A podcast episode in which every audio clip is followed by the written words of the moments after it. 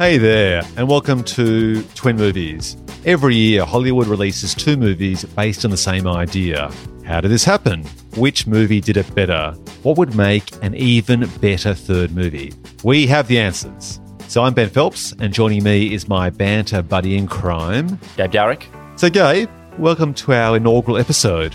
We should probably explain to our listeners why we actually started this podcast series. Tell me, what's your uh, emotional connection or memory of this whole weird thing that happens with mainly Hollywood movies where you get two flicks coming out at almost the same time based on the same concept. When did you first become aware of this weird event in Hollywood history? I mean, it might even be this one. I mean, the Deep Impact Armageddon or Bugs Life Ants, but it was certainly at that age in my formative cinema going years because these are big budget Hollywood blockbusters that I become aware of the twin movies phenomena. And then only later when you start ghoulies and critters or whatnot. Yeah, I think probably these two movies, which is why it's probably a great pair to start with. Yeah, I'm the same actually. So this first episode we based on comparing Deep Impact versus Armageddon head to head, toe to toe. And I agree. It was in the 90s that I first became aware of this. And I think there was this surge all of a sudden. I think there was a point called, let's call it peak twin movie moment. You could call it peak movies. Movies peaked in the 90s. I think it's fair to say. Okay, so it's like peak a movies. a double bonus. Yeah. Movies peaked in the 90s. The most rewatchable guilty pleasure movies happened in the 90s, according to us, and we're the authoritative film historians in this regard. And as a result, we also saw a rise in twin movies. And so I became aware of it myself with Deep Impact and Armageddon. Another bout we'll have coming up, which was Dante's Peak and Oh, of course. Volcano. Yes. And you mentioned earlier Bugs Life versus Ants. So let's break into it. On 8th of May 1998, Deep Impact was released, a film about a group of astronauts landing a space shuttle on a deadly comet with the intention of blowing it up with nuclear explosives before it hits Earth and wipes out all life. Here's the official IMDb synopsis. After discovering an asteroid the size of Texas is going to impact Earth in less than a month, NASA recruits a misfit team of deep core drillers to save the planet. Nice. Now, I think it's pretty fair to say that those two films sound very similar, but I do think the IMDb synopsis does kind of hint of the tone of each film, which we'll get into. Mm. One is definitely more serious than the other. But let's talk about first, before we go into these films one on one, let's start with the personal connection. So, Gabe, tell me, what do these films mean to you? When was the first time you saw Deep Impact? And what was the experience like for you? Honestly, I have no recollection of seeing Deep Impact for the first time, though I know I saw it at the movies because I'd go to a lot of movies with my dad back in the 90s. I have a very distinct memory of seeing Armageddon at the movies with my dad. So I would say zero personal connection to one. And yeah, like how old would I have been? 13 or 14? It's fair to say Armageddon was the sort of film that spoke to me as a 13 year old moron. So you saw Deep Impact at the cinema I and did. also Armageddon at the cinema. Oh, yeah, too. I I definitely saw them both at the cinema. Okay. I'm ashamed to say that I saw Deep Impact for the first time three days ago in preparation for this podcast. I kid you not. Wow. So this is how this broke down. I've seen Armageddon 30, 40 times. 30 or Love these films. Yep. Guilty pleasure. I saw that at the cinema and I was working at the cinema at the time, an art house cinema, and we got free movie tickets to go and see the art house films being screened at the cinema I worked at whilst I was studying at uni. But we also got a reciprocal relationship with the commercial cinema. And because I didn't want to go into work again, the gross irony of my cinema going life experience is that I actually saw less art house films when I worked at art house cinema than I did not working at a cinema. Because when I was working at the art house cinema, I wanted to escape from work and go and see some mainstream movies at that local commercial multiplex. Ah. So I saw Armageddon there for the first time. But for some reason, I didn't see a Deep Impact. I, I wasn't jazzed about seeing it from the trailer, but I did catch bits and pieces on TV throughout the years. So I feel like I've saw the entire film. In increments. yeah. Get that experience when, unless you record something on a VHS or on a recorder, you'd just sort of catch bits and pieces or you'd catch it halfway and watch the rest. So I actually hadn't seen the entire film. There were like there were entire scenes I hadn't seen, like a scene which we'll discuss where the president, played by Morgan Freeman, meets up and kind of makes a threat really to Téa Leoni's reporter character in a kitchen. I'd never seen that part of the film at all. I'd just seen the, the big sort of money shots like the explosions and the guys in space. So it was really weird having seen Armageddon based on the same premise multiple times to then watch this film, not in the cinema, but at home 20 years after the fact. And this will affect, as we get into it later on, how this film has aged compared to Armageddon. It was a totally different experience. I mean, it's fair to say if you've seen Armageddon 30 or 40 times, up to 80 hours of your life dedicated to Armageddon, that it'll be clear where your biases here will lie. well, there was always the chance that I actually might suddenly appreciate it, Deep Impact, much like watching a classic European film where you go, oh, wow, I'd never seen that film. I'd always heard about it, but this film didn't compare to a classic. Do you think Deep Impact is the classical European film to Armageddon's bombastic? No, no, no, no. no. So turns out everyone was right. No, it's not.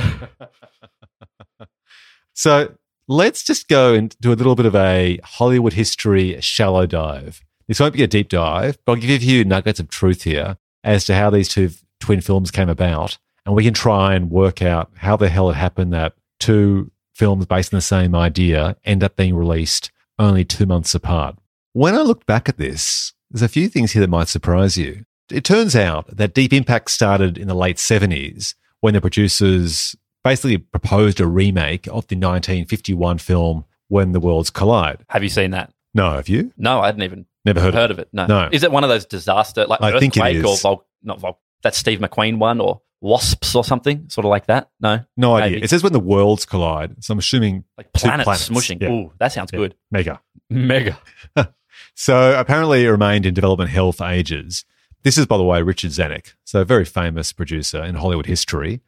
And they approached director Steven Spielberg, who'd already made Jaws by that stage, and he was pretty keen. But he had already bought the film rights to the 1993 novel, The Hammer of God by Arthur C. Clarke, which actually dealt with a similar theme of an asteroid on a collision course for Earth and then our, you know, human, humanity's attempts to prevent its own extinction. So he wanted to actually direct that as one of his first projects for DreamWorks, the new studio they started with. Oh, SKG, Yeah. Katzenberg, and Geffen. But he decided to basically merge the two projects, the one from Zanuck and producer Brown, with the adaptation of The Hammer of God by famous sci fi author Arthur C. Clarke. Uh, Who's not credited on No. the film? So this right? is the funny part is that they did this screenplay which allegedly changed so much. So basically they merged these two stories, but after so many rewrites by the uh, screenwriter Michael Tolkin, it ended up being that they decided that they wouldn't actually credit either source. yeah. So because not forty much years, remained. forty years of development, and then in the end, there's the, just the two writers credited. Because I only found out about this Arthur C. Clarke business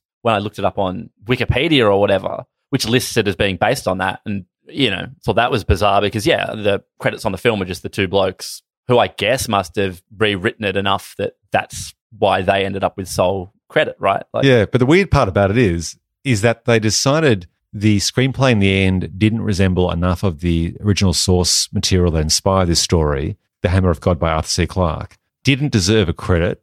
He didn't deserve a credit. Yet at the same time, they did credit him in some other way, didn't they? I don't what just in like publicity. Yeah, just to get a couple of like Which- hard sci-fi nerds in there. it must have been because if they credited him too much, Are they going to paint? He's got Exactly. residuals or something. And so apparently, Hollywood history goes that he was actually quite pissed off because when Spielberg buys your script and plans to make it and then doesn't, which we'll get to, basically the same film is made and you're not credited and not remunerated either. Understandably, Ah. Arthur ain't happy. Ah, Arthur C. Clarke has got to get paid.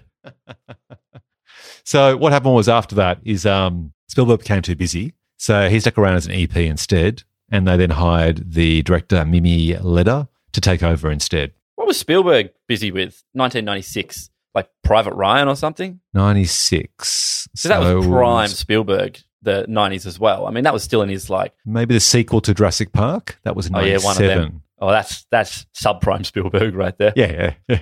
so look, who knows? He was Would busy. Spielberg have made a better film? Busy running DreamWorks. Uh, well, We'll get to to say? We'll get to that. So let's jump into Deep Impact. So, Gabe, do you like Deep Impact? Not really. I mean, I liked it more now that I'm older. I guess when I was young and saw it for the first time, I thought it was not great. When I watched it recently for this, there was definitely a few parts that felt a little more emotionally resonant or something. Some review or something described it as a little bit more adult. Well, as a little bit more of an adult than when I first saw it. I guess that worked a bit better for me, but I don't know. It's not the best version of this story. I'd say it's the most mature version of this story, but mature doesn't mean good. yeah. Like, what does that even mean? Is that a synonym for boring? I think this one is arguably based on more science than fiction in its execution, even though these films both take massive licenses with actual science. This one has a tone Mm. and seems to depict character motivations and storyline that seems closer to the real world True. than Armageddon. Leelee Sobieski definitely does some. She commits to big cry acting at various points and really gives it her all. So yeah, I think they they place a lot of the drama for the drama. And also, this film, I think, has more moral conundrums than Armageddon. So this one asks that question in relation to if an asteroid, asteroid,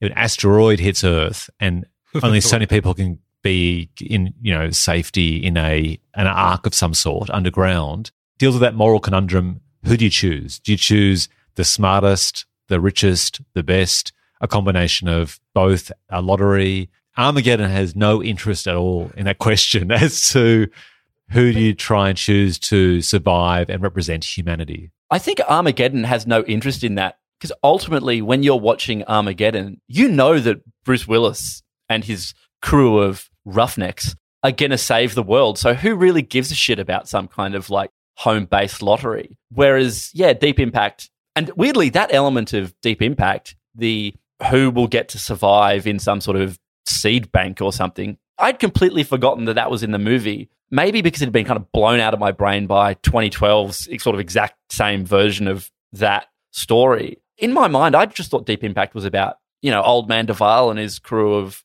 very serious astronauts. So, yeah, I mean, maybe it's because Armageddon's just not interested in that idea because it, it is of no consequence. Yeah, I think you're totally right. It's in the synopsis on IMDb for both films, I think, where the synopsis for Deep Impact focuses on the comet being a catalyst for the moral conundrum as to how do you survive and who do you choose to survive. Whereas Armageddon's synopsis just sticks strictly to the high concept of can a group of unqualified, newly trained astronauts who are basically like those kind of working class trucker characters from Alien, can they basically get up to speed in a short time to save the day from the uh, comet or the asteroid without any consideration as to when it hits? Because I think the difference is in Armageddon, all Earth will be wiped out entirely. So there's no even there's no need to even deal with the moral conundrum as to who will survive of the ten percent because it's implied that no one will survive. This is basically a zero sum game.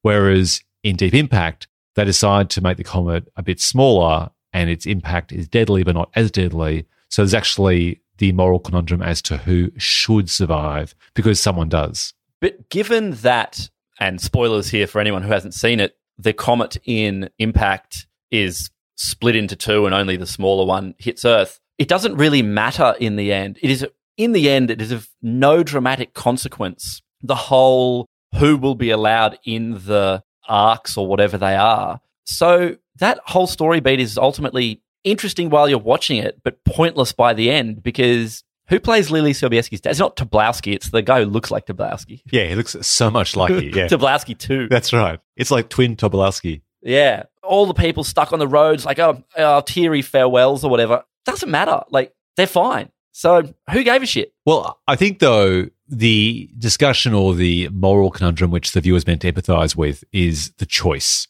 The execution of that choice isn't as important because basically once the choice has been made, then everyone basically has to mourn the loss of who will and won't survive. And then the actual tidal wave coming through and wiping people out is just kind of following through after that choice has been made. Basically, people have to reconcile with their demons, their relationships, and so on. And there is no need to explore the day after because the film isn't interested in doing that. It's not interested in the day after tomorrow. Okay. Two things. One, they could have done a lot more reconciling of demons. I love a good movie about the reconciliation of demons. Not enough of that. The second one is at least with, a, say, another disaster movie with exactly the same premise that came out 10, 15 years later or whatever, 2012, they do destroy the Earth in that. So those ideas of who will be allowed to be on the fancy rocket ship or water craft of the future do have weight and meaning. Whereas in this, yeah, I don't know, it seems like a bit of a letdown by the end. Yeah, Interstellar, which has been critically maligned by some people, particularly the last half, also deals with this conundrum as to do you give up the life of family and so on in the short term for the overall objective of saving humanity on a bigger scale in the long term? Uh, yeah. And the bits that work best in both of these movies, and maybe why Armageddon, although it does it with idiot levels of, you know, dumb scale, is the astronaut part. It's like, surely the most emotionally resonant in both movies is the astronaut or roughnecks or whatever sacrificing themselves. Like the best bit in Deep Impact is, you know, Ron Eldard putting his hand to his screen with his baby as the woman like shoves the baby in the camera and they hurtle into the center of the comet or meteorite or whatever it is. And then you're like, oh, that's like noble sacrifice. Ah, they're going to name schools after them. You know, I think that's the line in the movie, but you know. So circling back to what you liked about it, you liked the opportunities when they actually stuck with the astronauts and treated those moral dilemmas like that particular one where someone sacrifices his family for the sake of humanity. But Armageddon does the same thing. Yeah. With with a choral choir. Yeah, that's right. and an electric guitar. I'll give you a few more smaller details, which don't actually make this a better film, in my opinion, but add to it being a bit more mature or progressive than the bombastic execution by Michael Bay of Armageddon. I think it was more progressive in terms of the casting of a black president in Deep Impact. Mm-hmm. That was just something which 20 years ago was 10 years ahead of the curve of Obama. Because the president in Armageddon is just a generic white guy, right? Or do you even see him? I can't even recall him. Yeah. I think he might be shown very briefly when he's given the the like opportunity. to Ron Rivkin or something. The Godspeed Just some, speech. Like, you know. Yeah, yeah. Sure. So there's that. Here's what I didn't like about Deep Impact. And again, I'm seeing Deep Impact in the context of 20 years after the fact on TV, having been put against the very high bar of a Michael Bay high watermark film. I didn't connect with the characters as much, and I was doing a bit of reading in terms of the Hollywood history of this film. And apparently, the two kids, Elijah Wood and what's her name? Leelee Sobieski. Yeah. They apparently went to feature much more and be interlinked with the other characters to the point that Elijah Wood actually was meant to watch the takeoff, the rocket launch from the president's Oval Office. And so basically, all three characters, Leone, Téa Leoni, Morgan Freeman, and Elijah Wood, who all represent different parts of this particular world, which is the president, a reporter, and a child discoverer, who found the comet or found the asteroid come together. And it feels like apparently in the test screenings, no one really got on board the teen romance thing at all. So they dramatically cut out all those scenes. So those oh, right, kids okay. kind of punctuate the film much less than was originally intended on the screenplay. Yeah, right. Their romance is very, um, I don't know. Like if the world was ending, you're their age, go out there and fuck. Yeah, totally. Yeah, yeah. But then that would be weird to watch that in like a PG thirteen, you know, you know DreamWorks movie, right? Well, here's some uh, movie like trivia. Gregg Araki's Deep Impact. you know that kid who stands up in class in this scene in the gymnasium when they're basically congratulating Elijah Wood's character for discovering the comet, and his kid stands up and says, "Man, you're going to get so much sex." Oh yeah, yeah. That kid actually ad libbed that line, and all those kids reacting like, "Woo, woo, it's so rude." Were actually that was their genuine reaction. And in the end, Elijah Wood got no sex. That's right. they probably shot that scene late. They went, oh, we could run back and show him getting sex. Actually, basically, Elijah Wood and Legally got a baby without the sex. It's like They're not pregnant in it, are they? no, but basically, mum hands across Oh, the yeah. newborn baby. Oh, bad deal. yeah, what a- total deal. What you got the dud. He didn't even get to have sex to get the baby. Tragedy. Also, I thought the aesthetic style of Deep Impact was really weak. There was nothing at all defining. And I found out whether this is the reason why or not. That sadly, and this isn't a joke, but it's actually true, is that the DOP actually had leukemia and was critically ill during the shooting of this film and actually died like in, whilst it was in post production. Now, I'm not sure if that's affecting, you know, the execution of the the visual style of the film, but I felt it didn't actually have a editing pace or visual style that was deserving of such a dramatic premise. Mm. Like we are, we are putting it up against one of the seminal works of Michelangelo de Bay, though.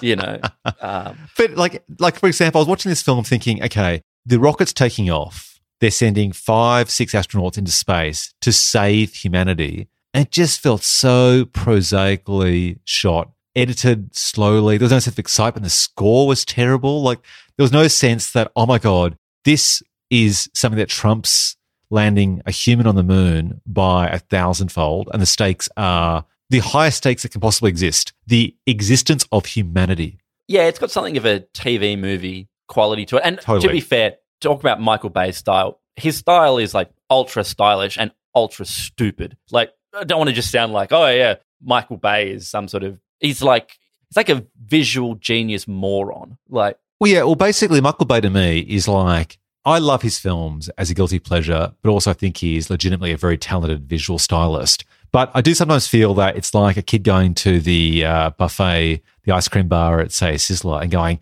I'm going to put on this and put on that and put in this. So if you'd accuse Bay of anything, it's perhaps pulling out every trick in the book for every dramatic scene. Oh, totally. There's, Whereas, there's, there's, there's shots where you think, oh, this was probably a great shot, but he can't even hold on it for more than a second and a half. And you sort of think, oh, I wonder what that shot would have looked like if he actually committed to playing the whole thing out instead of just manically cutting between a whole variety Another of different shot. sized close ups as well. You know, it's like, yeah, it's like some kid mushing the keyboards just with some sort of ADHD fueled, you know, mania between these kind of very nicely lit and stylized shots. But there's sort, there's sort of no discipline to maybe the editing or something for his movie. I don't know. It's just. I think it's the way he uses music to so cohesively take all those disparate shots and bring them together that it forms a great montage. But to watch those sequences without music, without score, they do feel dramatically different and can feel quite disjointed. But I think what he's a master at is the overall tone of a scene. Probably not a single scene in Armageddon that doesn't have a piece of music over it.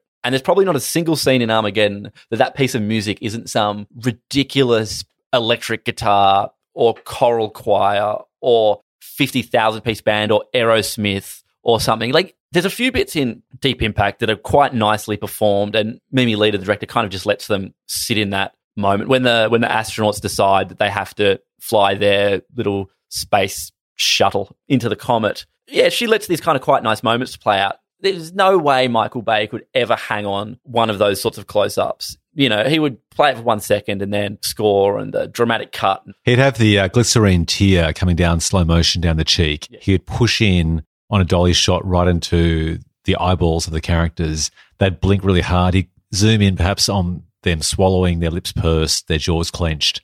She s- sat on, I guess, a more restrained shot at that scene, which was a moral conundrum.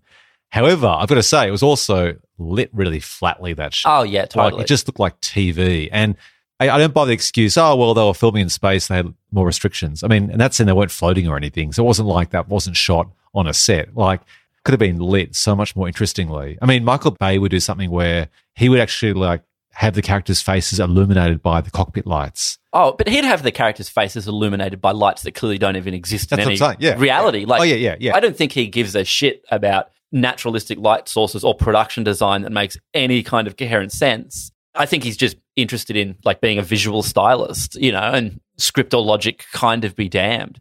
And I mean, you were saying before you're a huge Michael Bay fan. I'm a reasonable sized Michael Bay fan.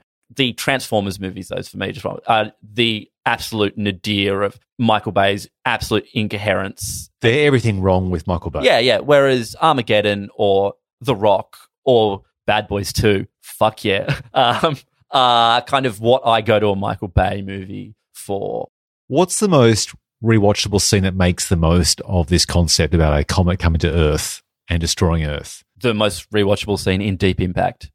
Before I rewatched it, the only scene I could actually remember from the movie, when if someone said, "Hey, Gabe, what's a scene from Deep Impact do you remember?" was that scene where Téa and um, who's it? Not F. Murray, not Maxim- Maximilian Schell, Maximilian Schell, playing her dad, her estranged father. stand on the beach and get wiped out by the big wave. And I kind of always remembered it as a bit dumb and funny. Like, where's everyone else? And, you know, I guess there's a way to go. That's a pretty good one. And then right before she, she's like, Daddy. and then, whoosh. Great.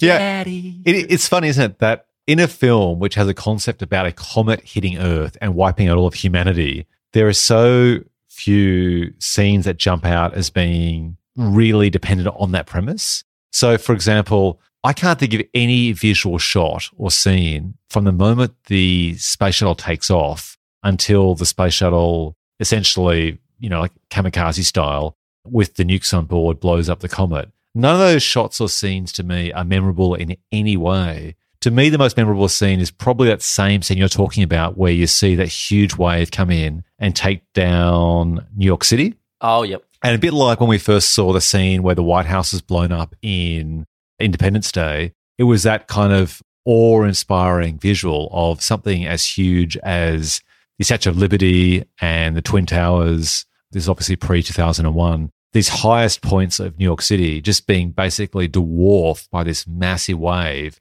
It was kind of shades of Roland Emmerich, but interestingly, it was actually the consequence of the comet. It wasn't actually a point where the comet landed hitting Earth or any kind of visual shot like you'd see in a Michael Bay film where you see like the Arc de Triomphe destroyed Oh, or well, I mean, anything like that. Michael Bay loves himself some disaster porn. I mean, Paris being destroyed is entirely pointless, really, in Armageddon, except that he just wanted to fire a fucking meteorite at Paris and have some just giant shot of it being wiped out while a bunch of like overly art directed people playing Frenchmen stood on a street corner.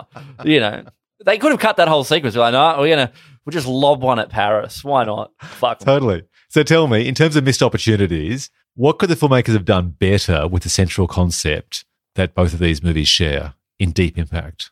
I guess I've already talked about that thing of the the seed, not seed bank, the arcs of life or whatever. I can't even remember what they're called in the. An arc they, for they, humans. They're going to hide in the Appalachians or something. Yeah, whatever it is. I don't know. That that to me felt like it didn't pay off really at all in Deep Impact. The whole kid thing, again, that whole Elijah Wood thing. I couldn't remember anything about that except that he found the. There's that really convoluted bit at the beginning where one astronomer finds it and then the government thinks he and the astronomer died, and then they name it after both of them, and then they find out he's alive. And it's just like this could have been simpler. I don't know. Why didn't he just find it with his little schoolyard telescope?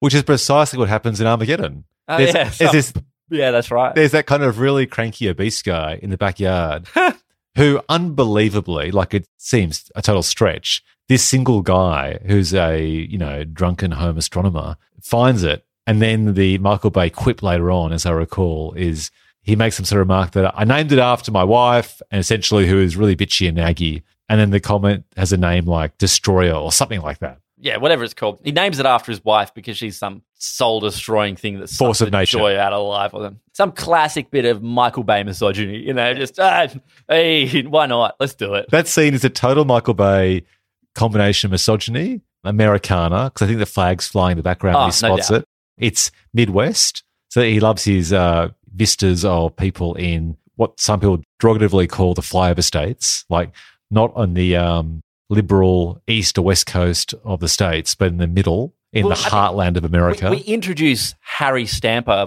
hitting golf balls at Greenpeace. I think the film pretty clearly positions itself, you know, like about what, what these characters are, you know, it's Trump voters who are going to save the day. Matt, we sold to get to Armageddon. Let's just punch here past Sorry. Big Impact and uh, put a bow on this bad boy for this one. Tell me, was this film a career high for anyone? Who came out top? Be it a lead actor, a supporting actor, a director, a producer? Mimi Leder went on to direct some pretty phenomenal TV, right?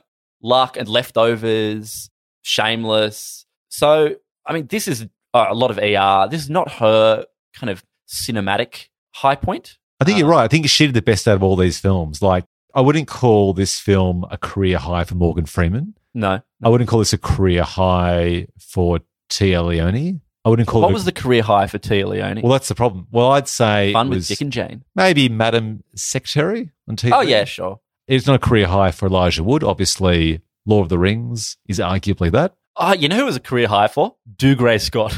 So Dougray Scott, who has had this career of missed opportunities, including Wolverine, I'm pretty sure, and correct me if I'm wrong, he doesn't actually have a single line of dialogue. Yeah, uh, there's one bit where he's like he like waves to her from a helicopter or something. Maybe he says bye bye.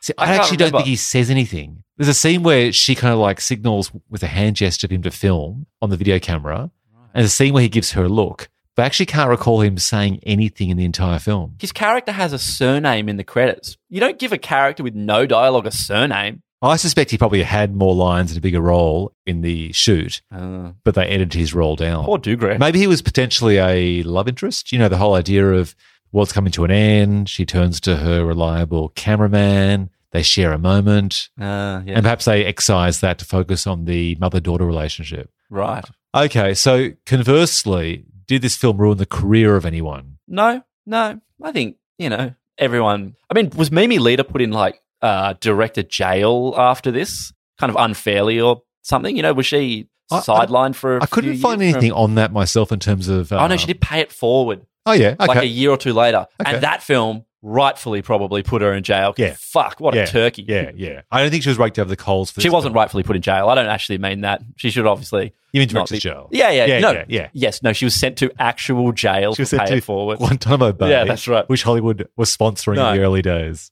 I would argue that Téa Leoni didn't make the most of the opportunity. This was basically, from recollection, her biggest Hollywood movie break. She had a smaller role in Bad Boys in 95, but I wouldn't say that she made the most of this opportunity. Like, plenty of people are in bad films that are mass marketed and do pretty well at the box office. And this film did pretty well at the box office, not as well as Armageddon, but pretty well. And I don't think she really kicked on and took advantage of this. I mean, this is a lead role. I don't think she was very good in this film. Jurassic Park three. She went on to do and Jurassic Park three.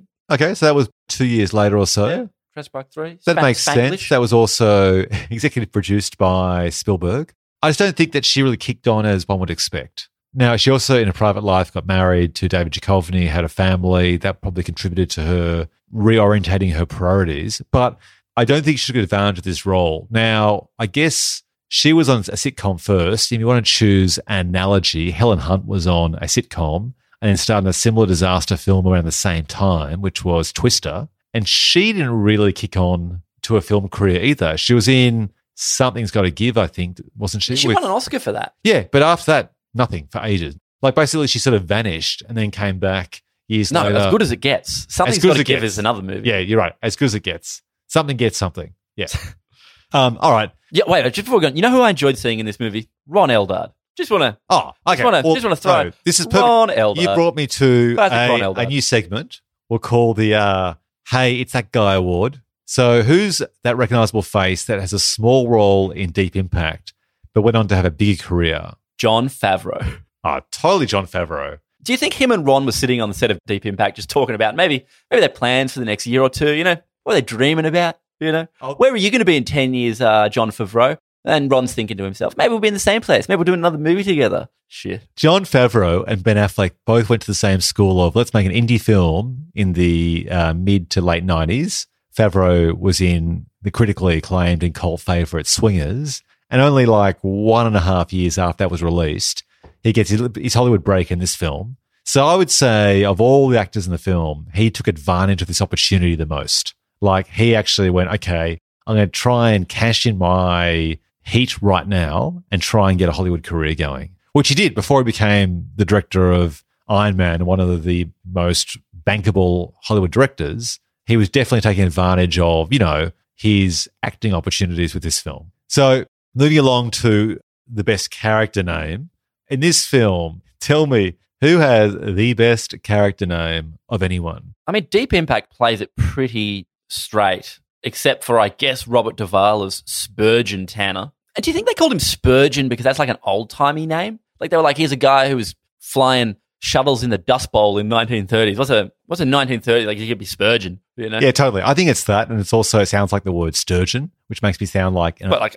he's a fish. an authoritative, mature fish. Okay, yeah, You know, like he's a wet fish. He's um, right. a determined fish. Do you Uh, feel that Bruce Joel Rubin and Michael Tolkin talked that out and said we got to think of a determined wet fish? Oh, Spurgeon, sturgeon, Spurgeon. Yeah, we'll do that. Yeah, totally. Not like Marlon Tanner if he was a man on a mission or something. We should actually give this uh, best character name award an official title. So you're a huge fan of uh, crazy character names in movies. Give me your uh, top movie character names, which are just kind of outrageous and crazy. And that can be the new name of our best character name award. What are your Uh, favorites? Well, I mean, we were just talking about this before. So the ones off the top of my head that you could just never go past is obviously Cole Trickle, Tom Cruise's character in Days of Thunder. Gold. Cole Trickle. That's probably the one that a lot of people think of. The other one I was talking about, what we were we talking about? Uh, Memphis Raines. It's Rain from um, Gone in 60 Seconds. That's great. That's great. I like You that know. one. Should we call this the uh, Memphis Raines Award? But stupid character names these days probably kind of gone out the window because Harry Potter, every character in that has a dumb name. They're all called like Tonkberry or Zibble Zabble or I don't know, some thing. So I don't know, like maybe it's when you try and play a movie straight and you have a character called Cole Trickle. Whereas we all agree in a Harry Potter movie, some character named like Severus Snape. I don't know. Well, there was that trend in the 90s when, for simplicity, to try and convey the personality of a character, the screenwriters chose nouns or verbs that were really on the nose. So we'll get to Armageddon, but Bruce Willis's name, Harry Stamper. I mean, the name Stamper, he's determined, he's stubborn, he gets his way, he stamps his feet. Harry Stamper. So I think it's very much a product of the Stamp his 90s. feet. I, I'm there for a dumb character name. I think movies are always great when you just really you go for it with character names. I'm I'm not there for a movie called like where your main character is called like John Brown or you know Harry Shearer. That's a ridiculous name for a human. Who cares? You know, just go all Chance Boudreaux or something. You know, which person in the world would possibly be actually named Harry Shearer, Yeah, for know. example. All right. Marion Cobretti. While we're at it as well. oh, nice name. Cobra. That's All right. that's great. I think Memphis Raines is the winner for now, All right, but there is scope in the future to switch that out for an even better one. Dickie Greenleaf. That's great. Which one's that from? Mr. Ripley, the talented Mr. Ripley. Oh, nice. Dick- Very nice. Give me your best quote of Deep Impact. Is there quotable lines in? Uh, look, it's not as quotable as the joy of some of those lines in Armageddon. There's one I actually heard which seemed to really resonate in 2019 when the press are under attack. And it's from this character, I think he's an FBI character played by James Cromwell. And he says to Téa Leoni's character, quote, I know you're just a reporter, but used to be a person, right? Which sounds like that classic gag you'd make about lawyers being unhuman. There's actually a line in, I think it's Del Toro's Blade 2, No. where the lawyer makes a joke like, I'm a lawyer. Same thing. Oh, It's you're a in like- vampire. No, actually, I'm a lawyer or whatever it is. Yeah, slightly worse. Yeah, yeah. Yeah, yeah. So same, yeah. Um, but there aren't as many great quotes. That was my favorite though. So nothing comes to mind. It's not a quotable film. Not in the same way that Armageddon really leans into just funny, dumb lines. And again, I guess it's just about the tone they went for in Deep Impact. Apart from the, the one you just mentioned, they try and play it across the board straight. I think I read somewhere that they even had science advisors on their film. Yeah, and they even cast real astronomers and NASA scientists Why would you bother? in background roles. I know, I know. you know, So everyone sleeps better at night. yeah, yeah. Okay, which brings us to the next twin movie, Armageddon. And I think we'll both be a little bit more animated about this one. So, Gabe, do you like Armageddon? And if so, what do you like about it, which you haven't mentioned already? Yes, I like Armageddon. I bought the Criterion edition of Armageddon in 1999. I'm a film connoisseur, and if Criterion puts a movie out, you know I'll buy it, and it sits there very nicely on my shelf next to, you know, Un Chien Andalou or something like that. And rightly so. It's a, a seminal work by an important filmmaker. Important or I know you'd influential? Eh, Well, maybe Both? both. You'd file it in the canon of incredibly stupid movies.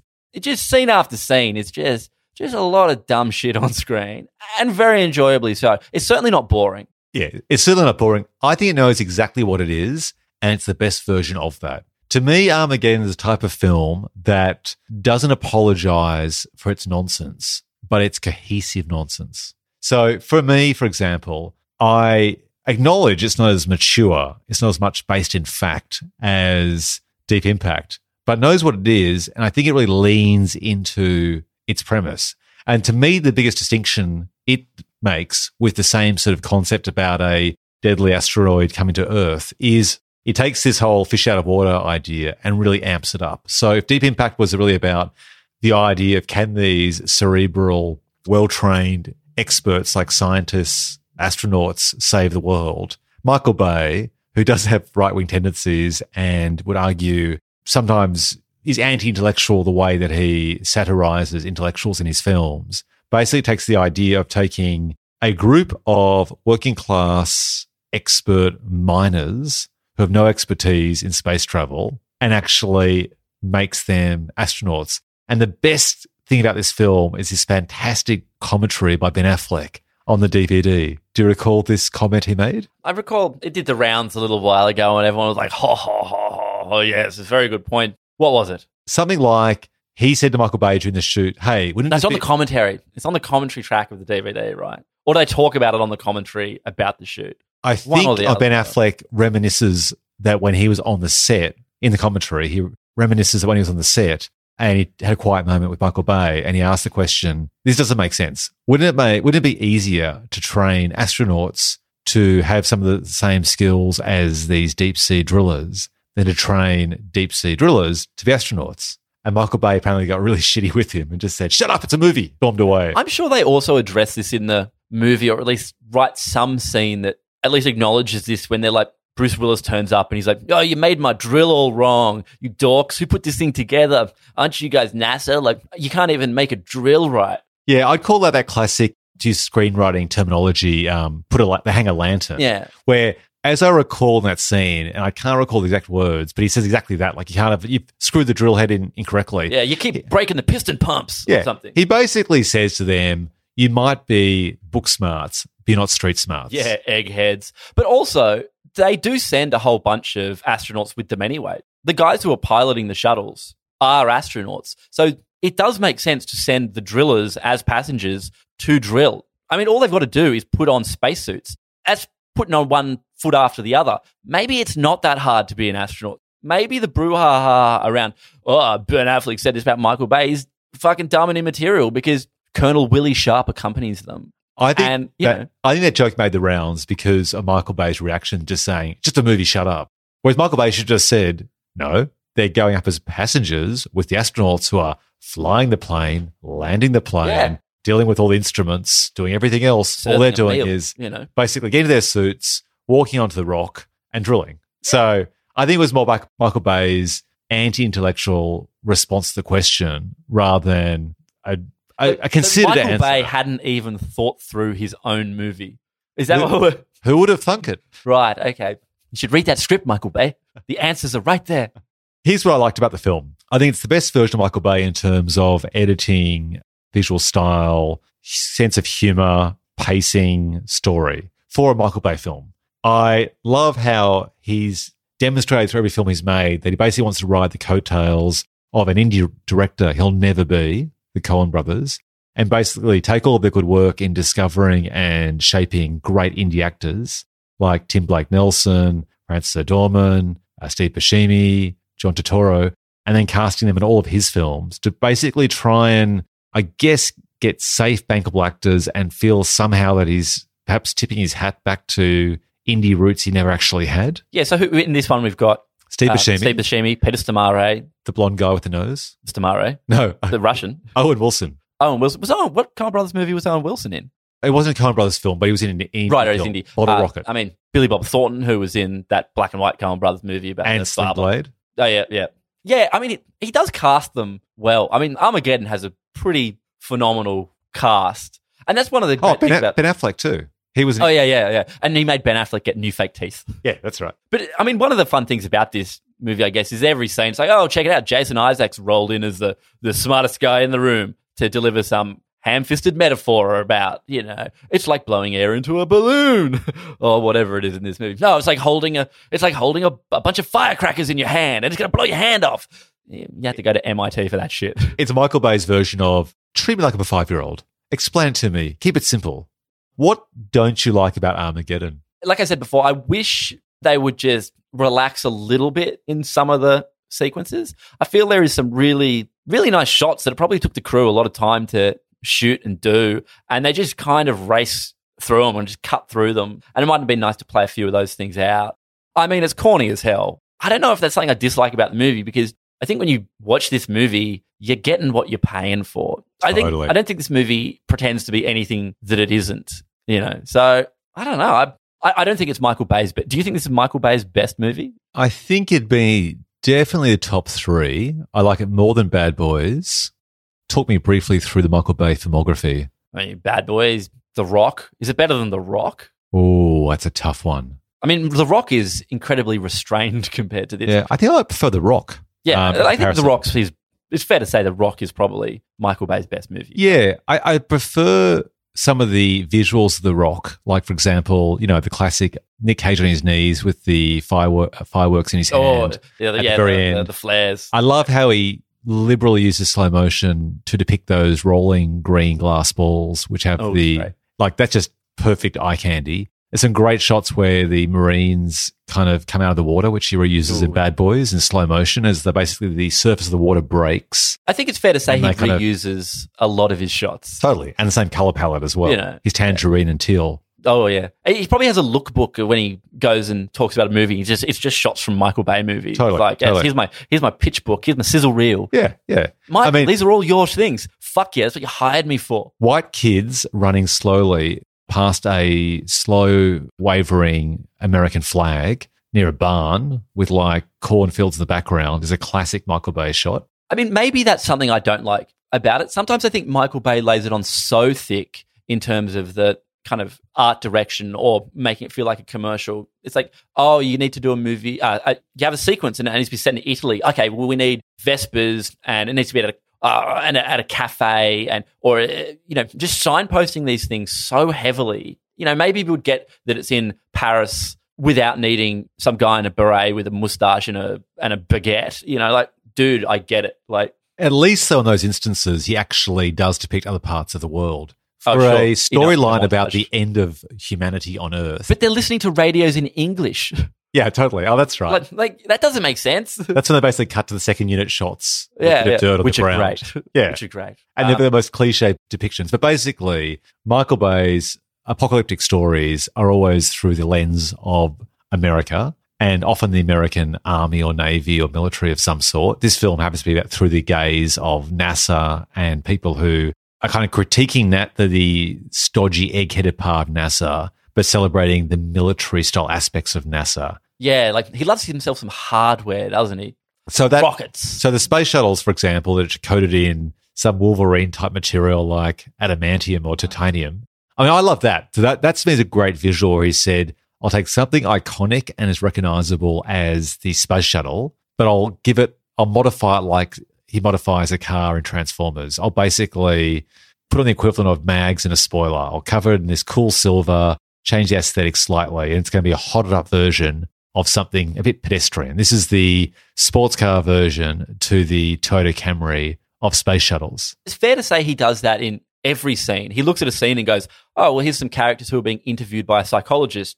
What's the sports car version of a psychologist's office? Oh, I don't know. It's got all these pointy things sticking off the wall, and some woman who, like, she's from some, you know, Jean Pierre Jeunet film, wandering around in the background with some weird cylindrical attachment on her head. Oh yeah, yeah. We sports cars the shit out of that fucking psychiatrist's office. That doesn't make any sense. Yeah, and that's a bit, isn't it? This is the part where I guess for a mass audience, he's basically taking the cliches about every character or their job or a country or a city or a community and just amplifying it to 11 to try in his way, very succinctly and cleanly depict who these people are, but also to, to definitely satirize them or demean them. Like particularly intellectuals like a psychologist, for example. It's funny you say uh, he takes it to 11. He is almost a human embodiment of that scene. And if you said to Michael Bay, why wouldn't you just make it go to 10 and that would be the same loudness? He would just not understand that. It has to be dialed up to such a ridiculous degree. And, you know, the strip club they go to is in Oh. some kind of like, it's like in, I don't even know how to describe the building. It's in some sort of like the Pantheon or something. It's a cathedral. It looks about like it's 12 stories of ceiling high inside. It is phenomenal. Like somehow that is within a short drive of NASA's launch facility in Florida yeah, wherever NASA's launch facility is. or Houston. No, Uh, Florida. Yeah, yeah. You know, the story logic. There's these terrible story logic bits. Someone's mentioned it. I'm sure someone's mentioned this before online, but you know, like Bruce Willis fires Ben Affleck, and a day later, NASA turns up, or that same afternoon. Then Bruce goes to find Ben. And Ben Affleck has somehow in one day set up his own little oil rigging outfit in the middle of like the Texan oil fields. It looks like it's been there for about 45 years and he's there by himself. It's like, when did he get the time to do? Michael Bay doesn't give a shit about that kind of thing. When I probably first watched it, I probably didn't give a shit either. You know what? I hadn't even realized how illogical that was until just now. Like, you're right though. It's it's crazy. Even if he'd bought the farm, somehow when did he buy it? How did he do that? and he's just like one guy, like running this entire Yeah. thing by himself. Maybe oil rigging's real easy. Crazy. Or maybe Ben Affleck's just the second best. So tell me, if Bay, you know, works at 10 or 11 on all these types of scenes, tell me, for you, what's the most rewatchable scene that makes the most of this concept about a comet hitting Earth and threatening to wipe out humanity in terms of either visuals or the theme? What's the bet? What's the best scene or sequence in Armageddon? I don't know. I'm pretty partial to um, Steve Buscemi getting like the probably totally made up like I don't know what do they call it? Let's have some word for it, like space dementia or you know the Yeah, space dementia, I think. Yeah. He's got space dementia, you know, which has got that great sight gag where they cut to him and he's been tied up, you know, he's just like gaffer taped up somewhere. Oh, we got front row tickets. It's end of pretty much like a uh, Wildy Cody type Yeah, it's depiction. It's crazy. Great. But I mean, I think the movie even knows it's that because at one point, Steve Buscemi's character refers to their plan as the wily coyote of you Yeah, know strapping, space telemetry or something. He you said that. It- It's like strapping a Cody to a rocket and going to space. Yeah, yeah, That's his gag. yeah. Yeah. And I don't think the movie needs to dwell on, you know, how are they get. Remember, is it this movie where they're going to slingshot around the moon, or is that some other? Maybe that's a Christopher Nolan. No, that's movie, Armageddon. You know, That's- Yeah, that's Armageddon. oh, it is. But then, really, does it seem that like much more dumb in the end than encountering fourth dimensional beings behind a bookshelf? Like, oh, for all you're taking yourself real seriously, it's like, oh, that's kind of stupid too. See, what I like about, to me, the most, I guess, rewatchable scene that takes the most of this concept and, you know, really embraces it is when they go to land on the comet. So they sling themselves around the moon and Oh, come to land behind it. And what they do is so unrealistic, but it works entirely for the movie, which is this growling, animalistic sound that the comet makes. Oh, that's cool. So whenever they cut to it, it's this incredible sound. Like it sounds really spooky. Now, first of all, obviously no one can hear anything in space, but Oh, yeah. even if they could, there's no way that Comet's making any noise other than whoosh, right? It's really heightened. It's so crazy and ridiculous. But in the film, with the kind of greenish blue hues and all those sharp, jagged edges and stuff, it works entirely and basically Yeah. makes that comet or that asteroid a character. Sort of anthropomorphizes this comet. Totally. In a way that's so scary. Yeah. It's so scary. Yeah. It, yeah, it does a kind of great job of that, where it just it just keeps piling problems on for these astronauts. Yeah, the drill bits keep breaking because they landed on the bit with too much metal in the ground or something. The comets are actually is rotated on its axis, so they're not going to be able to. It just piles this shit on. See, that's the part where I didn't enjoy Deep Impact as much because essentially they land incredibly easily and then they spend what, like literally two minutes digging a hole and that's it. Whereas basically Armageddon goes, okay, just for our audience at home, even if it is easy to land on a comet, and I actually did some reading in my Hollywood shallow dive that apparently in real life, they could have actually landed the planes, the space shuttles, basically on the front of the comet easily. But, uh, why, why would you want to land on the front of the comet? Well, it's easier. It's actually so it's easier to land there. it's easier and safer than being behind it. Like if you you know all of the rocks and debris coming off the back, Oh yeah. it's more dangerous to land behind it. But I think in terms of Hollywood screenwriting, if you said to the average layperson, if something's flying through space at you know a thousand kilometers per hour, would you believe a space shuttle trying to land on the front of it, which is like trying to land basically a mosquito on the front of a semi trailer 100 kilometers an hour? You just go, no, That doesn't make any sense. even though me. it's actually logical scientifically in space, to a layperson, it's illogical. So they both try and land behind. But I thought Armageddon really leaned into the idea that this thing would look like something out of that scene with the Millennium Falcon in Star Wars, where it's like asteroids everywhere and you're dodging and weaving. And then when you try and land, it's like landing on Antarctica meets the Grand Canyon. And so it's a nightmare to land. What do you land? It's all spiky. To me, it just really embraced what a layperson would think of that task. So even if Deep Impact was more scientifically accurate, it's so unexplored and unbelievable. It seems silly Yeah. in the movie. Whereas Armageddon kind of goes, you know what? This is how people would think it would be. It'd be hell dangerous. It'd be like trying to land the mosquito on the back of the semi trailer, which is hard, not as hard as landing in the front. And then every possible obstacle could then arise from a traditional raising of stakes in a screenplay to make it worse and worse and worse and worse. Mm. I mean, neither of these films are attempting to do like what a hard sci-fi. So for me, it's like, well, if you if you're not doing like the Shane Carruth version of blowing a asteroid out of space, Shane Well- Carruth, he who did uh, the low budget indie film Primer, Yeah, which is yeah. a low budget The- execution of time the- travel. the greatest hard sci-fi film of all time, hard sci-fi. Well, why, Elevated genre. why not just why not just make your asteroid all spiky, even though that's not realistic at all? Like Yeah. it's just more dangerous. Yeah. Why not instill it with growls and yeah. You know what's worse than a baseball bat? As if you've seen The Walking Dead, a baseball bat with nails Uh, or yeah. barbed wire. Yeah, but by that rationale, wouldn't you want like a sledgehammer with uh, grenades attached to it? Uh, that'll be Armageddon too. Oh yeah.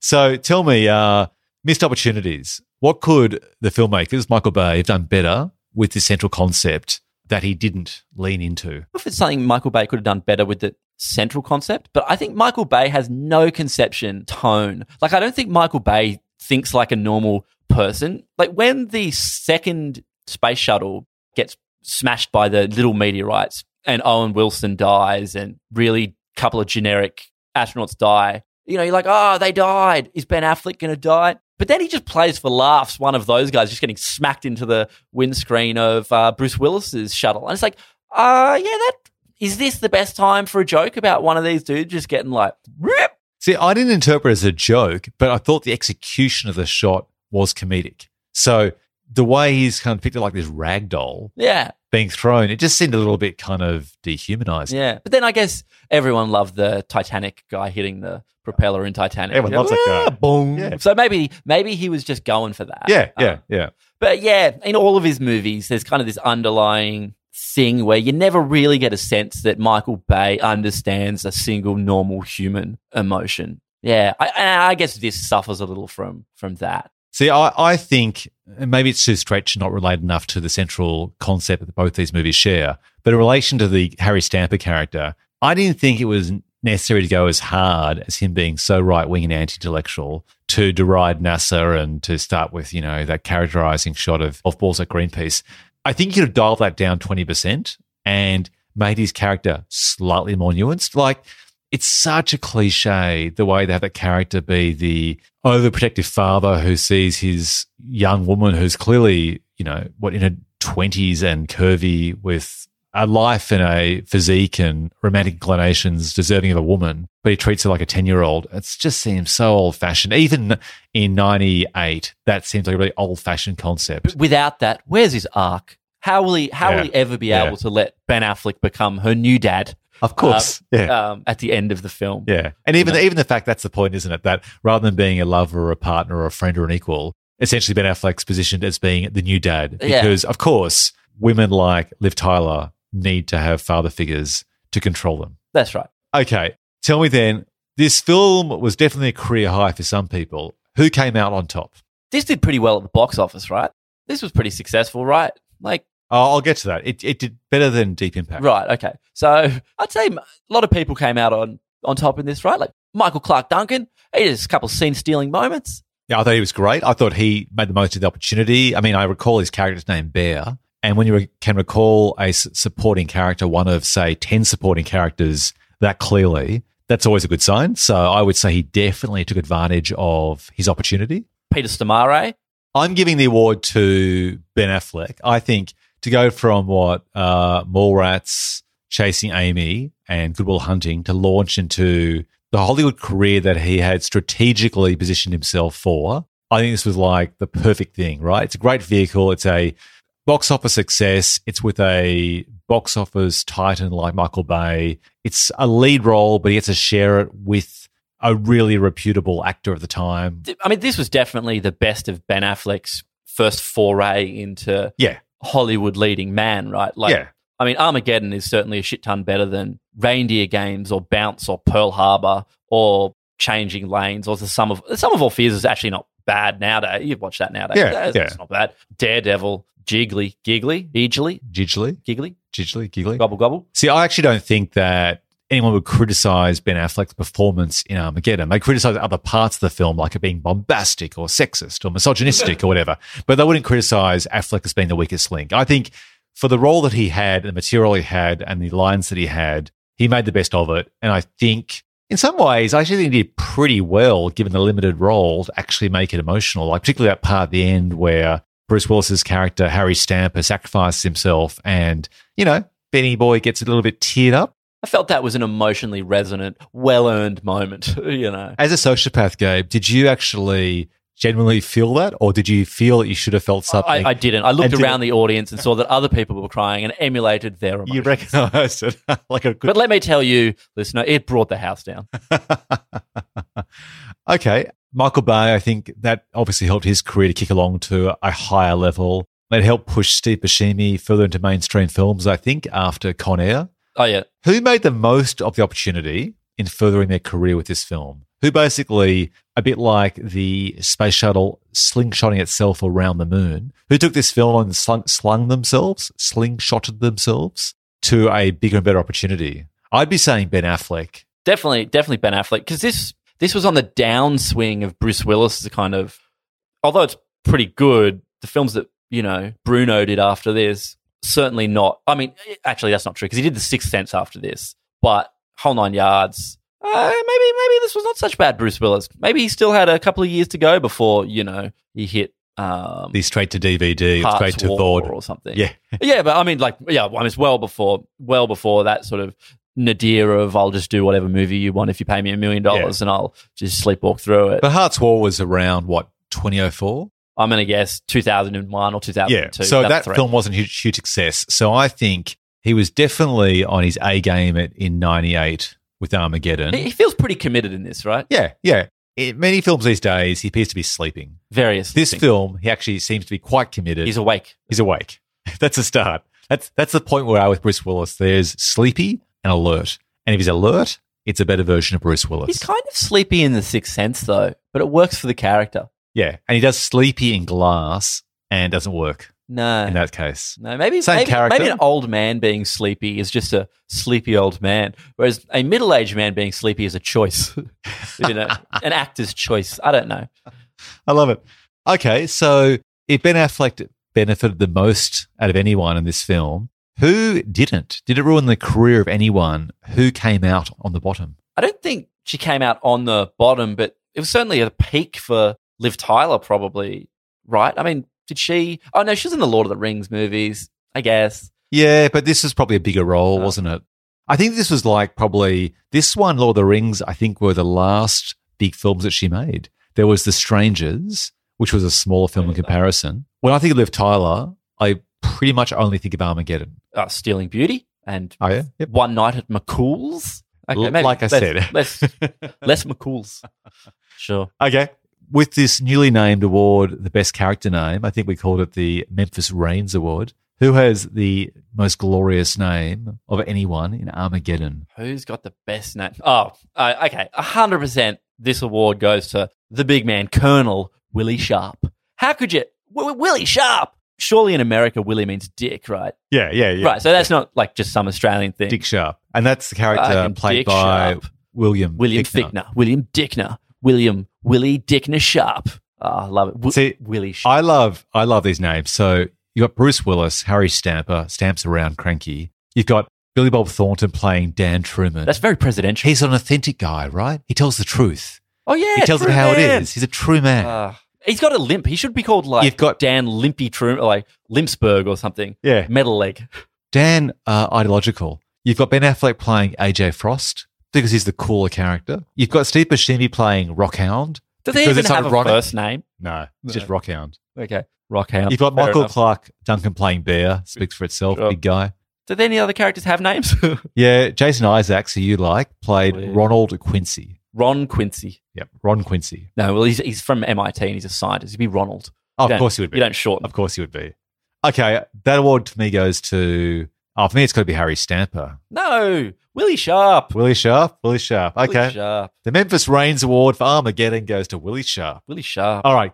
Now, there are too many quotes here, but give me a top two or three best quotes from Armageddon. It is actually more quotes than dialogue. Yeah, yeah. It's a Because quote strung with a quote, strung with a quote. Part of it sort of partly feels like it's been expertly written by automatons. You know, whole series of, and it's got quite a few writers on this. I think in Jonathan, a whole bunch of like, who did write this? Jonathan Hensleigh. Yeah, Jonathan Hensleigh, J.J. Abrams, Tony Gilroy, Shane Salerno. Four screenwriters. Yeah, they got that weird adaptation by credit in it. So it's what like, did they adapt? well, I guess, An earlier screenplay. yeah, it must have been. Gilroy and Salerno have an adaptation by credit. Hensleigh and J.J. Abrams have the screenplay credit. And then Robert Roy Pool and Jonathan Hensleigh have the story by credit. So somewhere in there, they must have written some scripts and then discarded That's those scripts. And That sounds like one of those credits to get round the fact that there were too many screenwriters on board. It was getting messy, and to avoid arbitration with WGA or something. well, it is a WGA film, so that's what the WGA. But you just don't see adaptation by very much, do you? I think the rule is, though, correct me if I'm wrong, you actually can't have more than four credited screenwriting teams or screenwriters per script.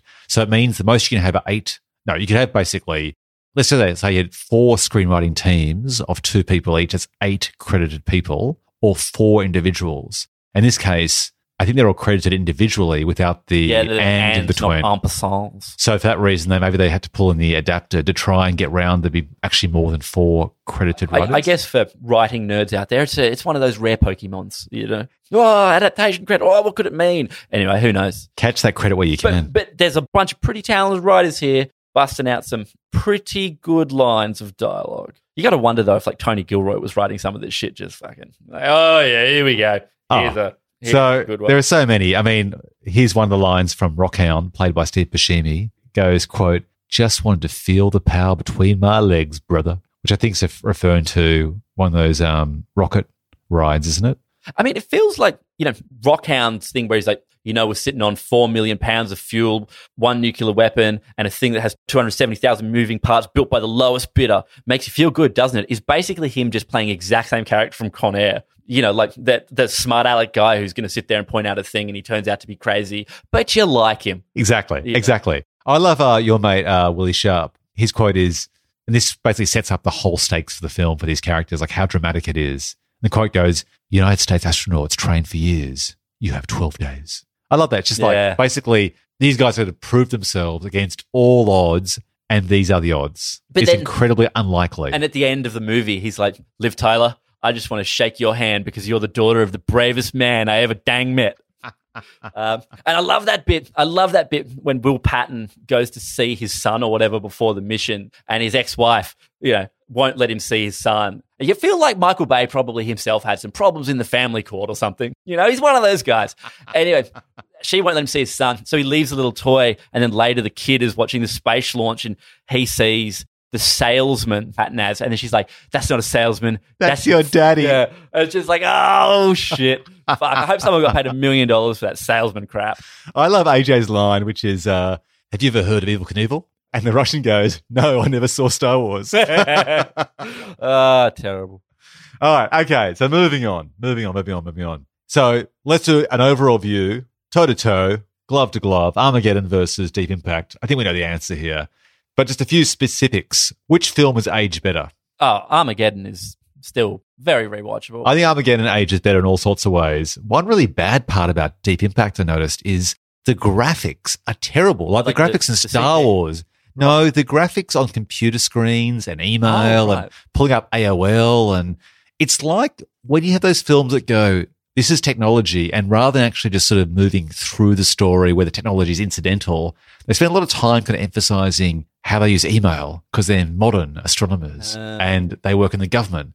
And it's so funny to watch Star Wars, which is 20 years earlier than this. Its graphics stand up better because they're more kind of integrated into the story. and They're not focusing too hard, but some of their graphics in this are goddamn awful. So that and the lack of visual flair, the lack of a distinctive visual a style for me have made the film age badly in Yeah. comparison to Armageddon. I think you know the answer. Which film was the box office winner? Have a guess. oh, it's got to be Armageddon, right? Yep. So Armageddon grossed two hundred and one $200,000 at the US box office. Wait, 201 million. Sorry, 201 million. Yeah. Jesus. Plus 352 million at the foreign box office for a worldwide total of about $554 million.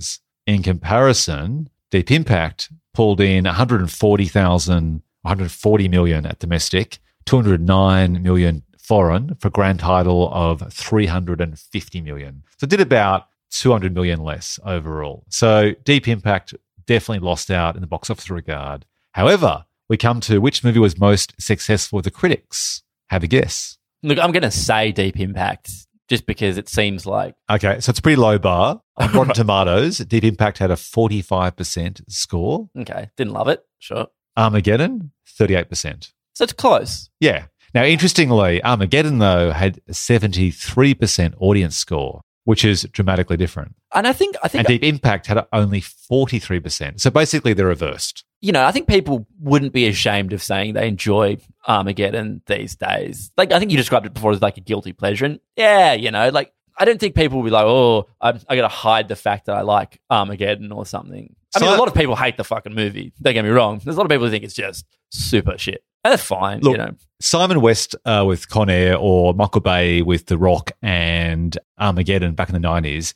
You know, when people started saying that bacon was cool because it was so daggy, it was cool again?